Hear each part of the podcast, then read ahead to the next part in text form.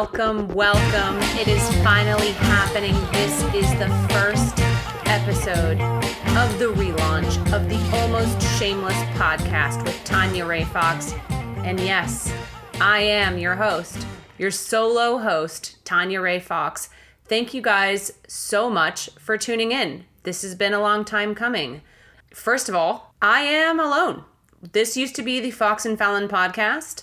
Uh, my former co host, Courtney Fallon, has moved on to doing radio in Boston on WEEI and she has her own podcast out there. So this is this is a new endeavor for me. I got really used to having somebody to work with and bounce things off of and certainly this, you know, won't be only me all the time. I'll have guests on here and there when I can and and we'll we'll be mixing it up for you, but you know, it's just me now and I have to say it feels good. It feels good to be back on the mic, hearing my own voice, thinking my own thoughts. What more could an aspiring media superstar ask for than a platform with which to listen to themselves talk uninterrupted? As if I don't do enough of that on Twitter. As you know, I have been teasing this um, the launch of this podcast on Twitter for a couple of weeks now.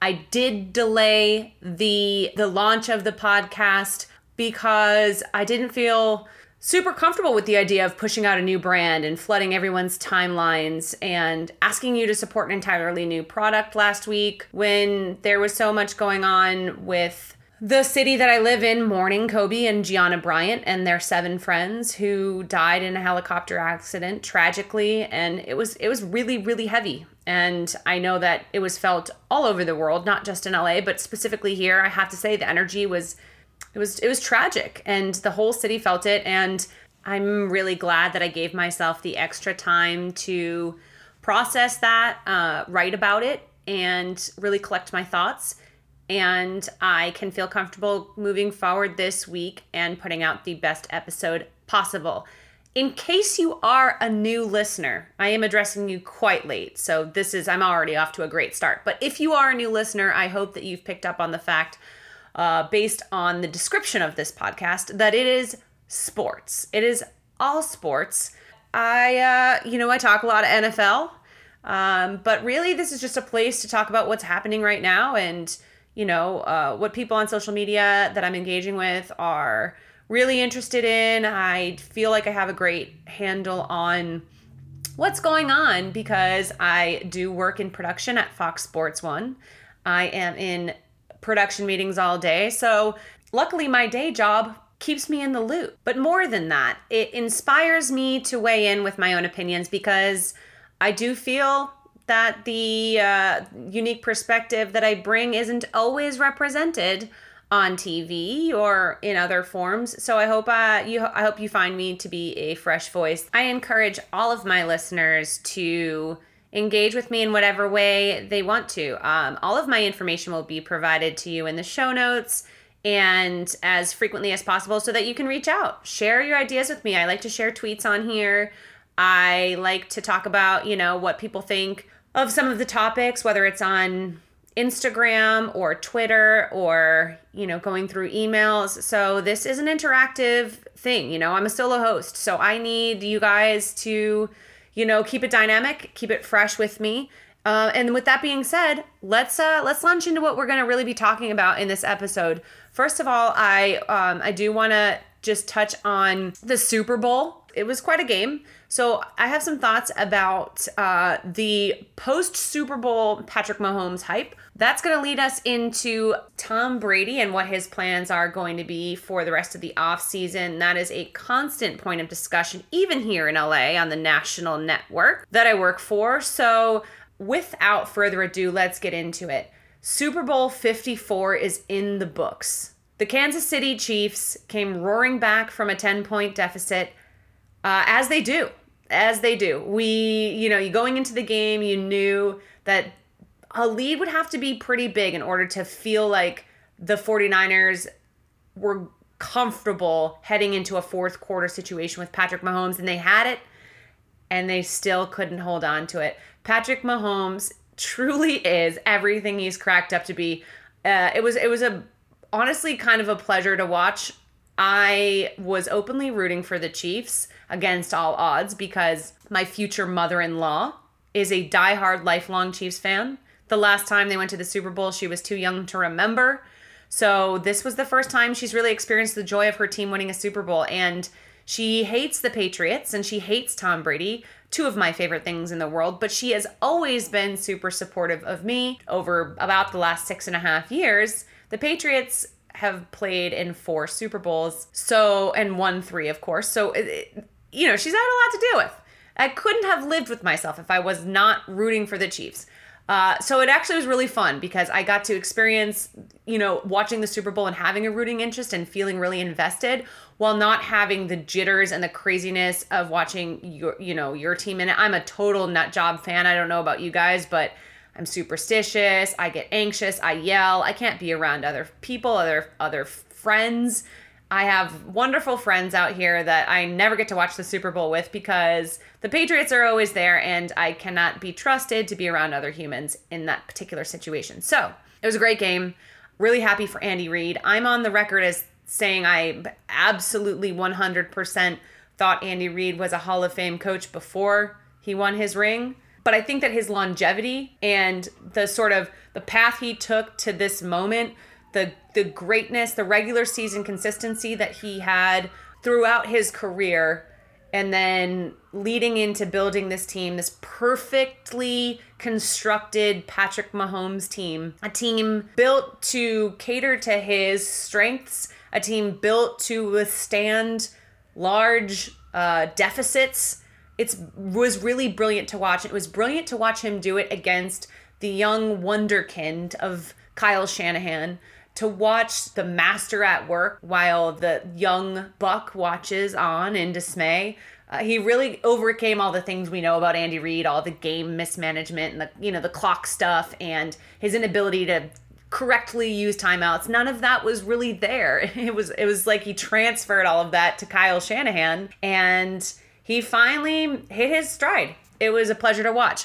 The big story, though, at least in my mind, has been what has happened after the fact and how people are speaking about Patrick Mahomes in the wake of this. Now, I would like to be quite clear.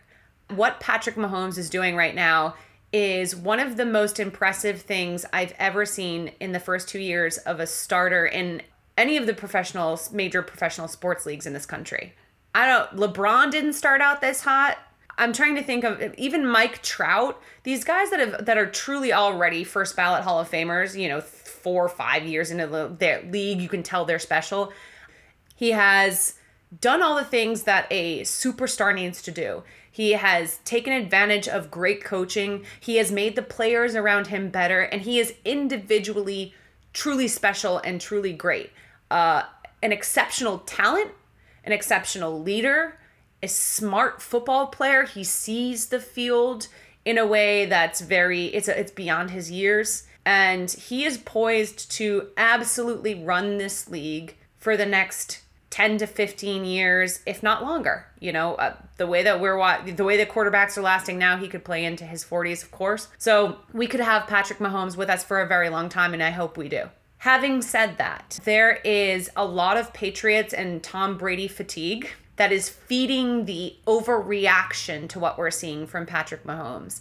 Almost nobody is capable right now of, of taking a step back and looking at this as an individual moment in time. I think part of that is fed by the fact that he had an MVP season last year and that led directly into a Super Bowl ring and a Super Bowl MVP.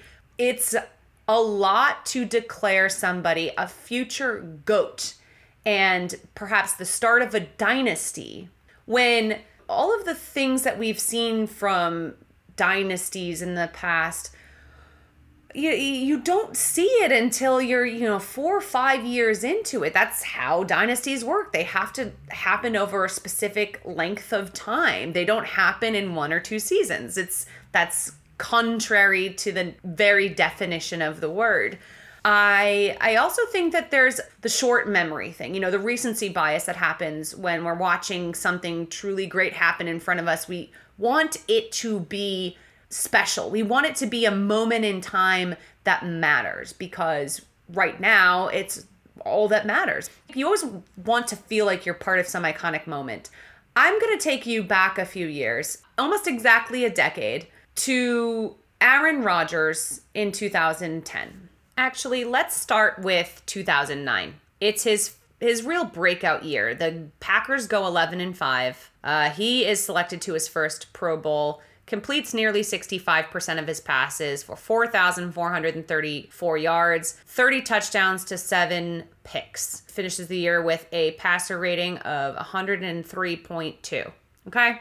Everybody is aware at this point. Aaron Rodgers, this is the guy that the Packers have been waiting on. He's been waiting in the wings. He had to get his, you know, he had to get his lumps out in that first season in 2008, but now he's on a roll. This is a Pro Bowl quarterback. 2010. Aaron Rodgers goes 10 and 5. He completes 65.7% of his passes for 3,922 yards, 28 touchdowns, 11 picks. Guys, he goes on to lead the Packers to the Super Bowl. They win the Super Bowl. He is named Super Bowl MVP. Now, 2011 is is where things really ramp up. He is now the reigning Super Bowl champion. He is the reigning Super Bowl MVP, and he has statistically one of the greatest seasons in the history of the NFL. Currently, his 122.5 passer rating that season is the highest single season passer rating for a quarterback that started 12 or more games in the history of the NFL. He threw 45 touchdowns and six interceptions. He completed over 68% of his passes. Obviously, first team All Pro, obviously, Pro Bowl. The team goes 15 and 1 Obviously, that year they don't make it to the Super Bowl, but he's the league MVP. So this is a three year span. His real breakout season in 2009, we see how special he is. He goes to the Pro Bowl 2010. He goes to the Super Bowl, wins it, wins Super Bowl MVP. 2011, he puts together one of the greatest quarterback seasons we've ever seen in the history of the league and wins the league MVP. I know some of you are too young to recall this, but most of you are not. He was absolutely the anointed one. He was the next great quarterback we were ever going to see. He was going to change absolutely everything that we knew about quarterbacking in the NFL. He the Packers were going to be the next great dynasty. Well, the Packers haven't been back to the Super Bowl since and Aaron Rodgers is undoubtedly a first ballot Hall of Fame talent. It's not even a question. He's one of the greatest quarterbacks. His prime, which may or may not be over, I'm not willing to completely call it off, but let's say it's over. His prime was it was exceptional. At any point in time, he could change the game. At any point in time, he could win it. He could just turn it on and change everything. And the way that we talk about Patrick Mahomes right now in the wake of this the last two seasons through the Super Bowl and the Super Bowl MVP is exactly exactly how we spoke about Aaron Rodgers back then. And let me be clear as incredible as Patrick Mahomes was in 2018, it still doesn't, you know, it doesn't compare quite to that season, the 2011 Rodgers season, the 2007 Brady season. So, I guess my, my point of my point in telling you this is that we have seen Hall of Fame first ballot talent explode so obviously in front of our eyes, like this, before. We like to act like we've never seen anything like Patrick Mahomes, but we have, and his name was Aaron Rodgers, and he is going to be the easiest Hall of Fame vote for every single person lucky enough to be voting for it uh, five years after he retires. It's going to be so easy. And he has one ring to show for it. No dynasty, now, do I think Andy Reid's a better coach than Mike McCarthy? I do. I also know that Andy Reid is about 12 years older than Bill Belichick was when he won his first ring with the Patriots. Uh, so if he's going to get a dynasty going, it's going to have to be pretty swift because, you know, he's no spring chicken. He's already into his 60s. And while I certainly think he could coach easily for another 10 years, I think when people speak about a Kansas City dynasty, they're not talking, nobody's talking about 20 years. That, we're never going to see that again. They're talking about probably a six or seven year span. And it, it's time to get cracking. You know, Andy Reid is, he could retire tomorrow and his legacy is set. So there are a lot of things at play here beyond just Patrick Mahomes' ability to put this team on his back this year. You know, I, I think that the Chiefs weren't always the best team this year, but they certainly had the best player. And sometimes that's good enough. And this year it was. This year, uh, the Patriots weren't the team that they've been in years past. And there was a power vacuum that was filled by the Chiefs. Getting to roll through the Texans and then the Titans to get to the Super Bowl worked to their advantage, of course. Uh, that isn't to say I, I really don't think there was very much talent outside of that. Maybe if Baltimore had had made it through, maybe they'd have given the Chiefs a little bit of a struggle. But you know, the Chiefs are the best team in the AFC this year, and they won the Super Bowl. Things change quickly in this league, and it's time to just pump the brakes slightly on the idea of a dynasty. We don't have to pump the brakes on Patrick Mahomes. He is who we thought he was, and he will continue to be that he will continue to be one of the best, if not the best players in the NFL for every single moment that he's healthy and on a football field for the foreseeable future. But we've seen players like that before, and it doesn't always translate to a dynasty. It takes a lot of things coming together. And maybe it will for the Kansas City Chiefs, and maybe it won't. But there are more examples of it not coming together than there are of it coming together that's an easy segue into the dynasty that may be coming to an end. Uh, Tom Brady has not decided what he's going to do. Reporters can't seem to figure out what he's going to do. Bill Belichick and Robert Kraft haven't figured out what they are going to do, which has left all of NFL Nation, you know, really, really reaching for ways in which to understand exactly what could happen here. It is unprecedented for a quarterback who will be 43 at the start of uh, the season to be such a huge part of what the league is going to look like moving forward. Uh, if he stays with the Patriots, what does that look like? Are they holding on too long? Are they able to put together one last run? And if he leaves, we all know, I don't have to tell you what that's going to do. It's going to turn everything upside down because if he leaves, it's going to be for maybe reasons we can't quite comprehend, you know? That's why I turn to people like Tom Curran he is uh, admittedly a friend and somebody who I trust because I've worked with him in the past and also because I just, you know, he's proven himself time and time again to be a reliable source of information. His uh, latest article yesterday, in terms of his reporting on the situation, stated that basically Tom isn't set on a money amount. It's more about feeling like he's respected. And for Tom, feeling respected means having the pieces around him that he feels he can succeed with. He thinks like a coach. He certainly uh, considers himself to be on that level for obvious reasons. He's as old or older than many of the current offensive minds in control of offenses around the league right now. So it's hard to blame him for thinking that, you know, he could kind of step into a personnel decision making type role as a player. You know, uh, he's the closest thing that you're ever going to get to a player coach in modern sports, all as it is. Uh, but he also happens to have the greatest coach of all time in charge of his team and therefore his future with that team. But according to Curran, it's really about finding that balance between getting paid and making his money and being appreciated, but also just having the guys around him he wants to have around him. And it seems like it might not be something that he's willing to compromise on anymore. So, in the search for answers, Tom Curran published a piece today. It was amusing uh, on what Brady might be looking for if he were to leave the Patriots. And he came up with an interesting theory that maybe he'd be the Pied Piper for an NFL super team somewhere. Uh, which is to say, he would compile a bunch of other free agents and players who want to play with him and not take just himself to another team, but himself and a, a super team of offensive skill players that he wants to team up with, uh, who would then basically recreate the offense wherever they go. It's obviously not the most likely scenario, but let's play it out because again, this is a smart person uh, proposing this this possibility. Tom writes, if he does hit unrestricted free agency, those around Brady believe the market will be hot. Just as important, it's believed other free agents will clamor for the chance to go where he lands. Because of his reputation, resume, and work ethic, Brady is unique as an NFL free agent.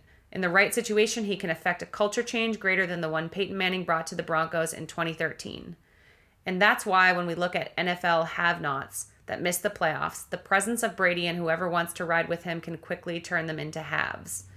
Now, there's a couple of thing thoughts I have about that. First of all, what Peyton Manning brought to the Broncos in 2013 uh, was on the heels of what he brought to the Broncos in 2012, which was an excellent season. He'd already been there. So Peyton Manning was 35 when he signed with the Broncos. He was 36 when they went to the Super Bowl, and ha- he had that incredible season in 2013. Okay. Brady is going to be 43 at the start of the season. This is a totally different ball game you're dealing with because at that point it you, you know there was a potentially you know 4 or 5 years for the Broncos to get out of Peyton Manning. Now he fell apart qu- quickly. Brady's decline is much much slower. But Brady at 43 years old is not playing quarterback at the level that 36 year old Peyton Manning was. Now, Peyton Manning put together quite a season with a litany of players on his team in 2013. They went all the way to the Super Bowl and got their asses absolutely handed to them by the Seahawks. They just got absolutely fucking destroyed.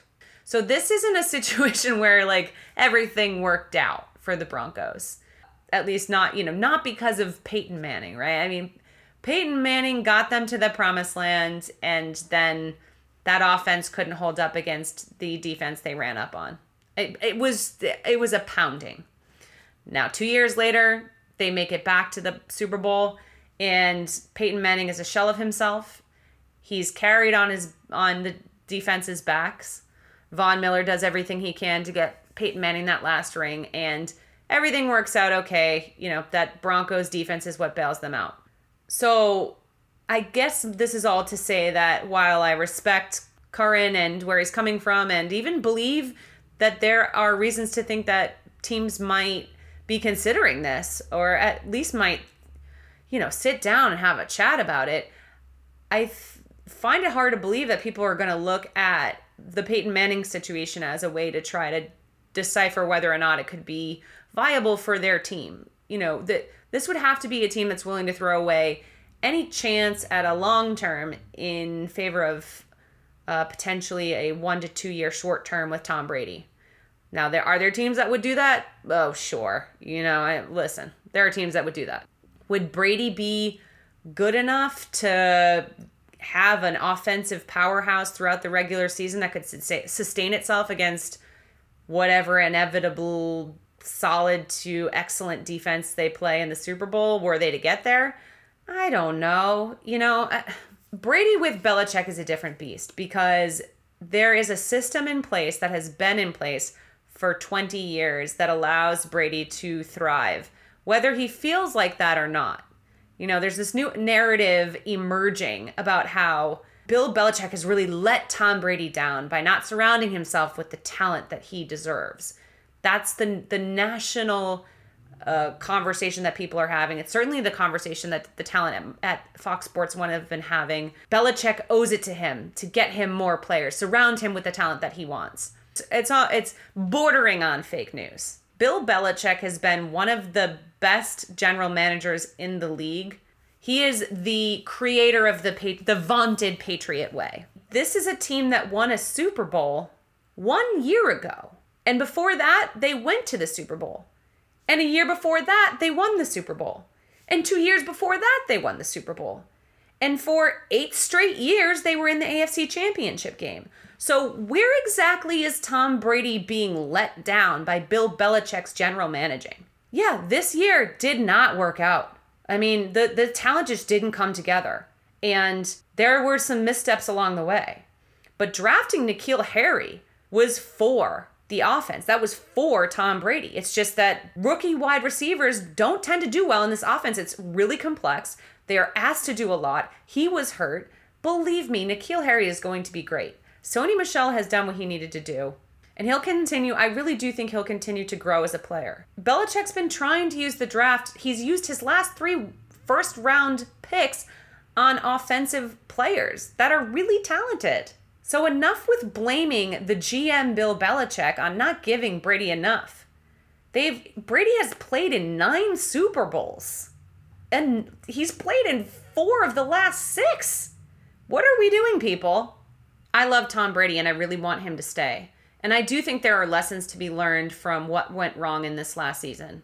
Belichick has to be more aggressive in free agency and prior to the preseason in uh, acquiring the talent he needs on offense. We know he can put together a defense on the fly if he needs to, and he put together an inc- a wildly impressive defense this year. It was a, a truly a chef's kiss performance for Belichick as his own defensive coordinator with that defense. For Def- Stephon Gilmore to win Defensive Player of the Year as a cornerback, only the second time in the last like 30 years that that's happened. It's truly impressive. And it was a brilliant move by Belichick. He rarely pays players, he rarely picks up players like that. And he and he and Stephon Gilmore has been invaluable. That defense has been invaluable. Their special teams has been invaluable. The offensive line and what Scarnecchia did for years and years have been invaluable. That is the definition of a franchise that has set their Hall of Fame greatest of all time player up for success. And I'm a little tired of the notion that they haven't done enough for Brady. Yes, he's taken pay cuts. He knows he's taken pay cuts because it was the way to get the roster that he wanted. It was the way that's how they've been getting to the Super Bowl. You know, the Chiefs got to the Super Bowl this year with a quarterback who's making absolutely no money. That's how it works. Highly paid quarterbacks don't win the Super Bowl. Go look it up. Go look up the contracts of the guys who've won the Super Bowl. Truly. Go look it up. They are not the highest paid players in the league. They never are.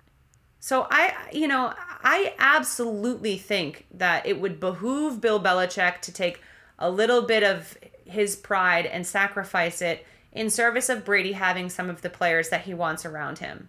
Brady is a smart enough offensive mind and trustworthy enough uh, that he could actually have a say in, in acquiring personnel and, and who they bring in, and that that would be okay. But there also has to be some better play calling and some some more innovation on Josh McDaniels' side. You know, they they started to get really stale even with what they had last year. There's some other things at play here. So, enough with talking about what Tom Brady deserves from Bill Belichick. Belichick is clearly willing to bring him back. It, it makes a lot of sense for Belichick to want to keep Brady. He's going to have to draft a quarterback or bring in some free agent, you know, like a Nick Mullens or a Josh Rosen or somebody. And that person is going to have to play behind Tom Brady. And if Brady doesn't want to go somewhere where there is a quarterback behind him that may or may not eventually take his place before he's immediately ready, then he's welcome to do that. But anywhere else he goes is going to have far less loyalty to him and his legacy than New England. And his TB12 brand and his workout store and all the protein powders that he's selling in New England Whole Foods, all of that is going to be left behind so that he can go play with Antonio Brown somewhere. I just don't buy it. I just don't buy it. And I'm starting to get tired. I'm just starting to get tired of it. And, and even the smartest people, the most in touch people, the people with all of the knowledge about what's going on in this organization, I feel like they're starting to lose it in search of an answer. I don't know. Until I hear otherwise, the, the only answer that makes sense is right in front of us which is that Tom Brady and Bill Belichick find a way to continue to do what they've always done, which is keep the league guessing, keep us guessing, and win in ways we didn't know they could. That's who Tom Brady and Bill Belichick are. And until they prove otherwise, I'm going to believe that who they've been for the last 20 years is who they'll be for however long uh, they continue on in the NFL. I didn't want to end this podcast without talking about Kobe Bryant and Gianna Bryant. I never thought that I would be in this position. This kind of celebrity death is quite rare and it throws everybody for a loop when someone who is as vital and as much of a part of the fabric of our larger sports community is all of a sudden gone. it's uh it doesn't happen and it certainly doesn't happen in the way that this happened alongside his daughter and seven of their friends. Uh, it is it has genuinely been jarring. Uh, anybody who goes through any level of grief and, and loss and, and trauma in their own lives is triggered when these things happen and that has certainly happened for me uh, and living in this city i, I am i am uh, anybody who knows me knows i am a bit of a i'm existential in a lot of ways my mom is a card reader and she is a very spiritual very spiritually in touch we'll say um, and I believe in energy, and I believe that the people who leave us stay with us after they are gone. So it's very powerful. I, I feel that energy around me whenever anybody has lost someone. And in Los Angeles, the whole city lost someone that was meaningful to, to them. And I, as someone from Boston who grew up hating Kobe Bryant, um, it was a it was a very weird feeling, you know, to to to feel that grief alongside um, the people of Los Angeles. And I, I didn't know how to articulate what I what I was thinking and feeling because I have so many mixed emotions about who Kobe Bryant was and who he became. So I wrote a column about it. Um, I I hadn't written in almost a year because I transitioned into my new job at Fox Sports One. But for for years and years, I was a writer and a blogger, and it only felt right that uh, I express myself in that way. So I wrote a column and instead of recapping what I said or trying to say it in a way that, you know, works on a podcast or anything else, I'm going to read that uh, as an essay at the very end of this podcast. So if you care to listen and, and hear my thoughts on Kobe and his legacy, then uh, please stay through the end of the theme music, and that's where you can hear that essay. So that's it. That's episode one. It's in the books. We did it, guys. And this was a really, uh, a really great way for me to get back into this. Again, thank you so much for listening. Thank you for supporting me. I can't name all of you, but there are a lot of people who, you know, I've never met who I only know through social media who have just been like incredibly, just incredibly supportive and, you know, interact with me all the time and, look forward to hearing my thoughts on things and and just give me so much positive energy. So, uh, thanks again for tuning in. This is going to be an every Wednesday podcast. So, you can look forward to it popping up in your feeds every Wednesday. It will be on Spotify, it will be on iTunes, it'll be on Stitcher, all those places.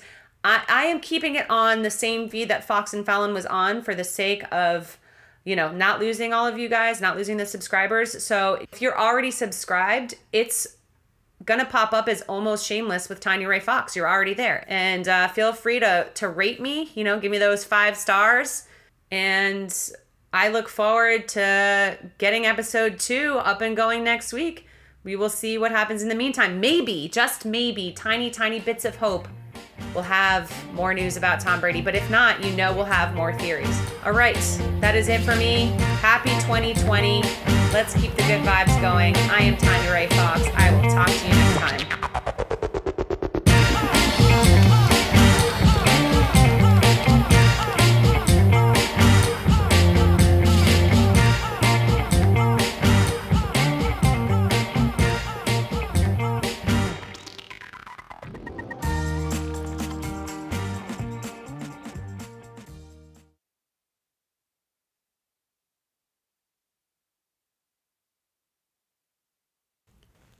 I never loved Kobe Bryant. I never idolized him. He never played for my favorite team, and I rooted against him on the court, always. I am a woman with anger about the rape allegation that is inextricably linked to his legacy. I am a Boston Celtics fan resentful of his five titles, one of which he earned at my team's expense. I also spent all of Sunday crying. Kobe Bryant's death was sudden and tragic and deeply traumatic, and not because he was a hero or a role model, but because he wasn't those things.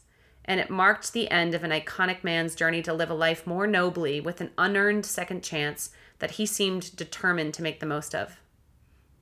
Many feel that the alleged rape in that Colorado hotel room and how he treated his accuser in the aftermath should precede any attempt to memorialize him, and it's hard to blame them.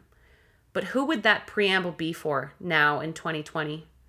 It's not for his wife and three children who have lost their husband and daughter and father and sister in unimaginable horror. It's not for his alleged victim who has understandably chosen to live her life in anonymity. It's not for other survivors of assault because who is left to face that belated reckoning? He died a brutal death alongside his daughter and seven others her coach, her teammates, and their families, and the pilot, all of whom have loved ones who deserve a semblance of peace while they deal with immense grief.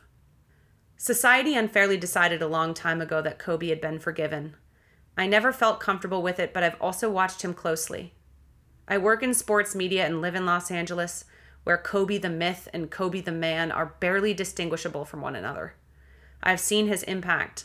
I know what he did to empower his daughters and how much he supported women's basketball and female athletes. I know what he means to an entire generation of NBA players who were inspired to become greater than their circumstances and to elevate their own expectations for themselves. Most profoundly of all, I see what he's meant to the nameless millions of Los Angeles for whom Kobe and the Lakers were an escape from the divisiveness of a city as segregated by wealth and race as any in America. When young kids in LA needed a way to connect with one another, Kobe and the Lakers were there. When people of different religions and cultures and incomes needed something to help them relate to one another, Kobe and the Lakers were there. When their counterparts in Boston needed something to unite them in collective hatred, Kobe and the Lakers were there. That's what people like Kobe become avatars for our basic human need to find something or someone to make us feel safe with one another. Athletes become fairy tales more than any other kind of celebrity. They're superheroes who come from our cities and towns and wear our colors and represent us to the rest of the world. Sports are tribal, and they're one of the few things our modern society has left that still unite more than they divide. Kobe was adversarial and flawed with an insatiable intellectual curiosity and ego. He was an arrogant, dangerous young man who grew into a moody yet charismatic adult. And then, perhaps inexplicably, a loving father and an inspired mentor. He began earnestly supporting young people in achieving their dreams. He genuinely believed in the power and talent of women in sports, and he didn't just talk about it. He walked the walk, Without any press conferences or official statements about his new philosophical approach to his own life, he just did it. When we lose someone who is universally beloved and lived a public life of constant honor, it feels more like losing your favorite TV character than a real person. You miss the idealized version of the world you were able to experience through them. You can mourn them in peace, but Kobe and Gianna are something different. A man finally, maybe, becoming the best version of himself through fatherhood and the child who helped to inspire that change. Kobe was mythologized and demystified so often across his two decades as a basketball superstar that we are left with whiplash trying to decipher his true legacy. So for now, I have to settle for being honest about what he represents to me. By the time I had enough agency to explore professional sports on my own, because such interests were not fostered in young girls in the 1990s, Kobe was already a star.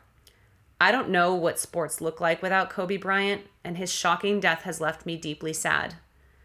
Perhaps it's because, in the end, I need to believe in a different kind of Kobe fairy tale the parable of the man who hurts women and then stops, the mythological changed man.